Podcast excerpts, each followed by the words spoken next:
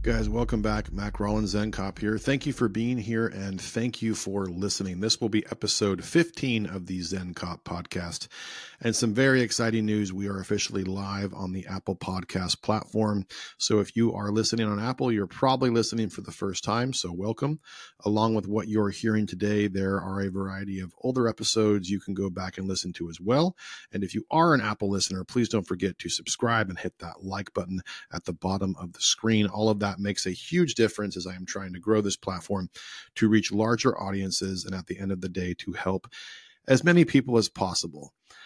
So much going on right now in the world. It's not even funny. It is a very scary time to be alive, and I really can't stop thinking about the what ifs and the thought of two proxy wars going on at the same time, and our adversaries are just simply sitting back, quite literally watching the perfect storm carried out in real time, and they are loving it. There's a lot of moving parts, unfortunately which makes having an opinion or even sympathy for any party involved quite difficult. Loss of life, especially innocent lives, is never something to be taken lightly as they are the true victims in a scenario that ever involves conflict. And what I do think is very important for everyone to understand is that this is not a war about territory, water, food, money. It's simply about existence. And there really is no scarier type of war that exists in this world where pure hatred is the driving force for violence. And it's been a long time since the planet has seen that type of combat, and specifically at this level. That being said, our involvement and overall participation should be extremely calculated. However, as this administration has shown us for the past few years, calculation or control is not their strong point.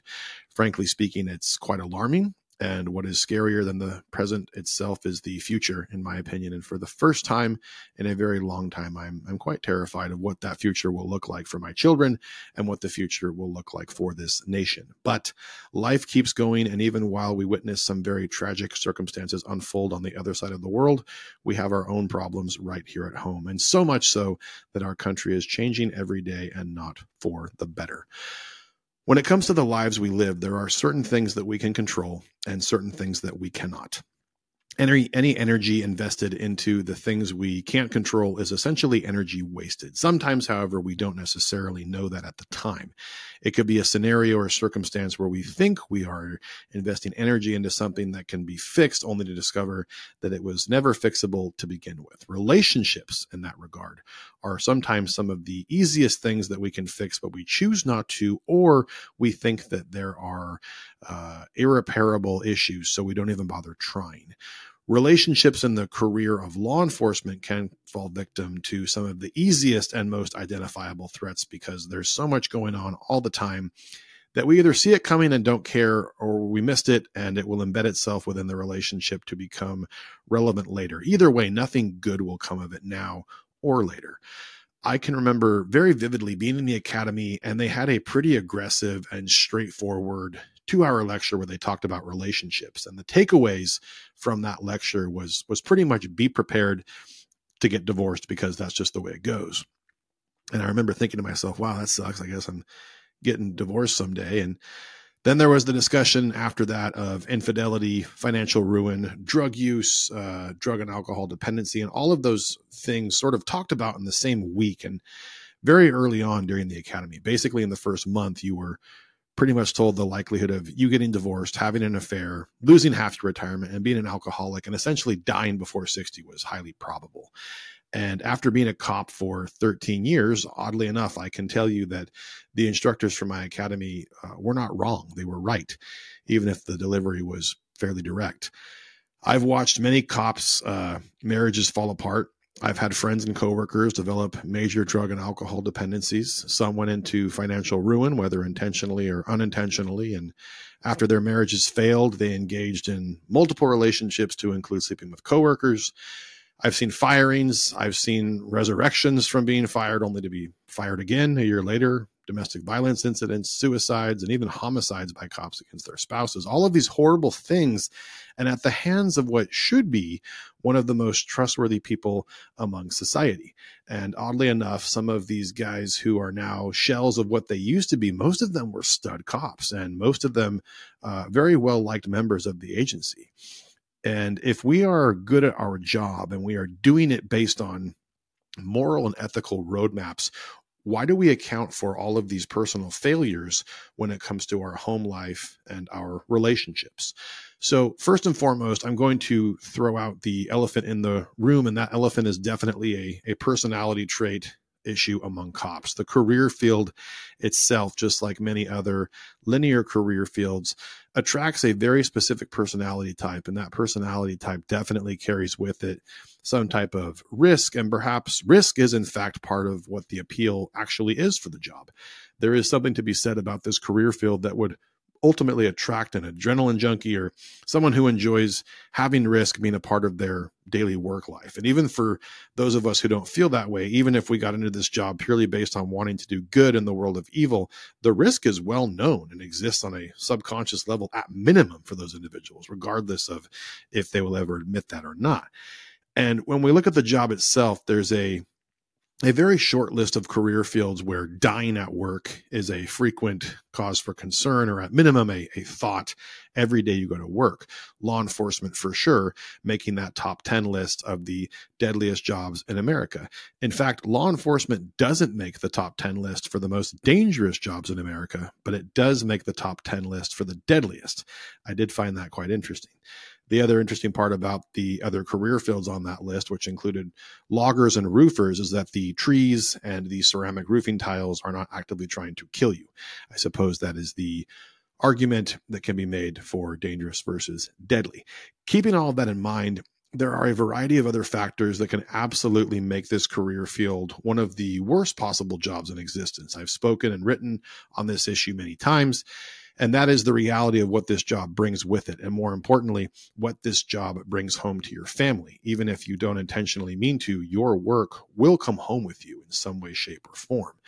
And when we consider the element of family, and more specifically that of a marriage or relationship, sometimes the writing is on the wall and we can see it during the wedding reception. And other times we can see a marriage that's going to last because of the parties involved and that's a big part of it if not the far majority. But we've all seen that couple get together and in the back of our minds we all kind of say yeah it's probably not going to last very long.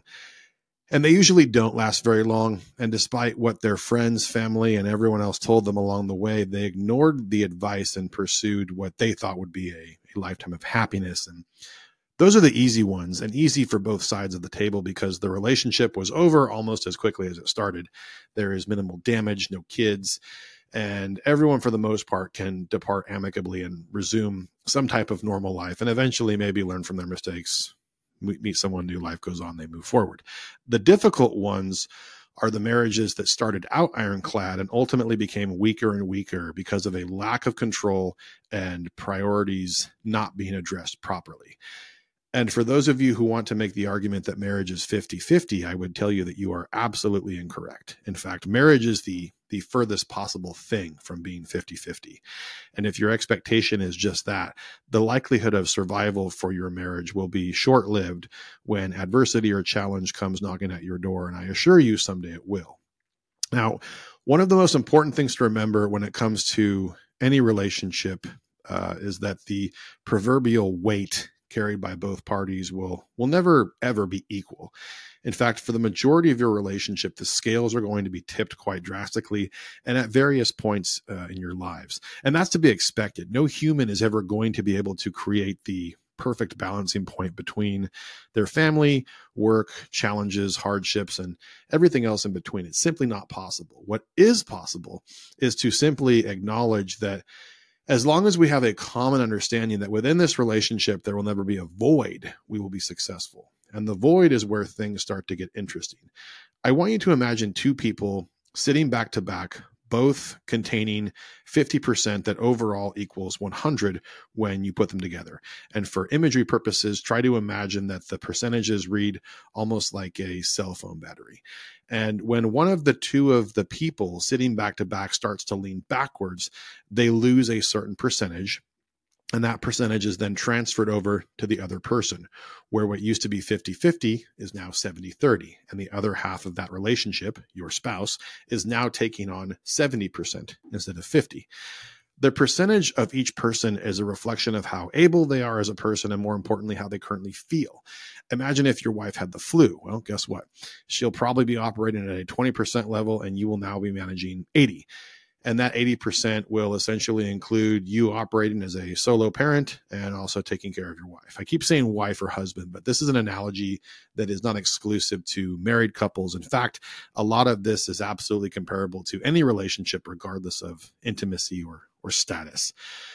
So when we think about how much we operate in percentages, the most important thing in managing these percentages is simply acknowledging that they exist. And more importantly, acknowledging and verbalizing that information to your partner.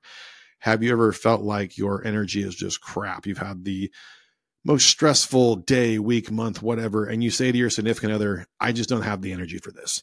While you are, in fact, verbalizing your feelings to your partner, you are also explaining that your percentage is going to be a little bit off today, and maybe your words are even a fair warning letting them know that they might be driving the bus alone for the next 24 hours. A good partner will not only hear you, but acknowledge your words and then try to find a remedy to help fix it.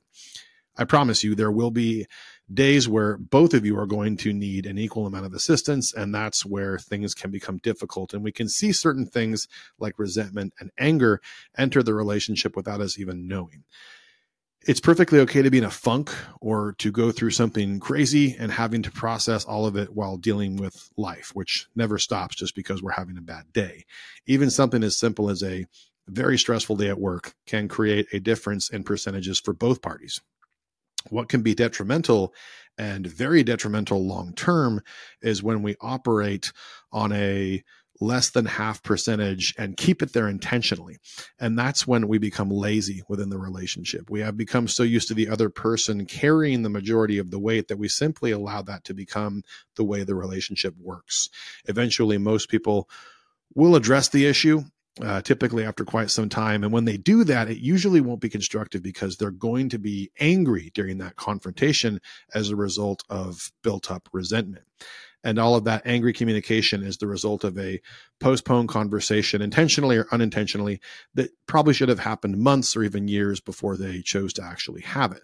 And as we talked about earlier, the void is where things start to become dangerous and where things start to fester if left there intentionally.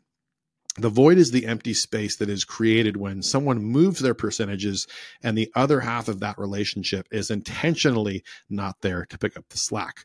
With intention being the motive, we have now introduced a direct attack on the relationship itself. And that person will be waiting there for a long time if their intention is to wait until the other part of that relationship sees and fixes the issues, uh, because they probably won't. And as a result, that void will remain open.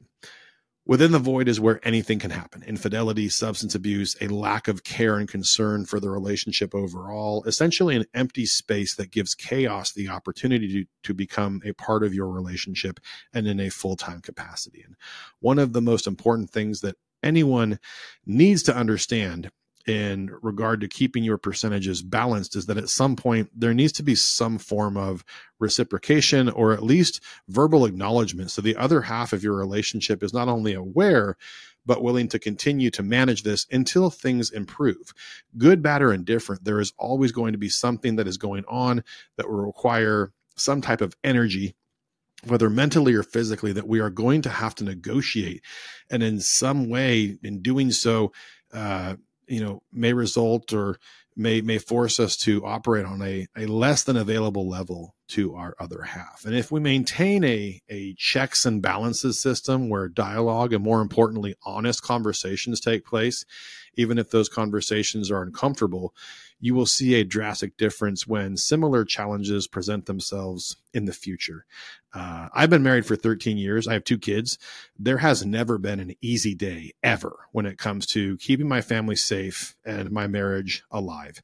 It is very hard work. And I've heard a lot of people tell me how lucky I am to have such a, a happy and successful marriage. And when I hear that, I honestly don't believe that luck has anything to do with it. In fact, it has nothing to do with it my marriage is alive and well because of two things. And those two things are me and my wife. The two of us built this marriage together and experienced a variety of challenges along the way that brought us to where we are now. And because of the most challenging times of our lives, we are stronger and better today. In fact, it's moments of uncertainty and vulnerability that allow two people to truly see their true colors. And in that regard, we have quite literally been each other's support system And that system has been tested through some very intense circumstances, to include the year 2020, which was extremely stressful for couples and public service and specifically for spouses who worked in law enforcement. And as I've said many times before, adversity will be your greatest teacher if you work with her and understand that she will teach you more than any form of challenge that comes your way. Guys, thank you so much for listening. Please don't forget to like and subscribe and also drop a rating if you are an Apple listener. You can find me on Instagram at the Zen Cop, and you can also find us on YouTube at the Zen Cop Podcast. And of course, for your reading pleasure, you can visit the blog at thezencop.com. Guys, have a great week. Be safe out there, and I will see you back next Sunday. Thanks for listening.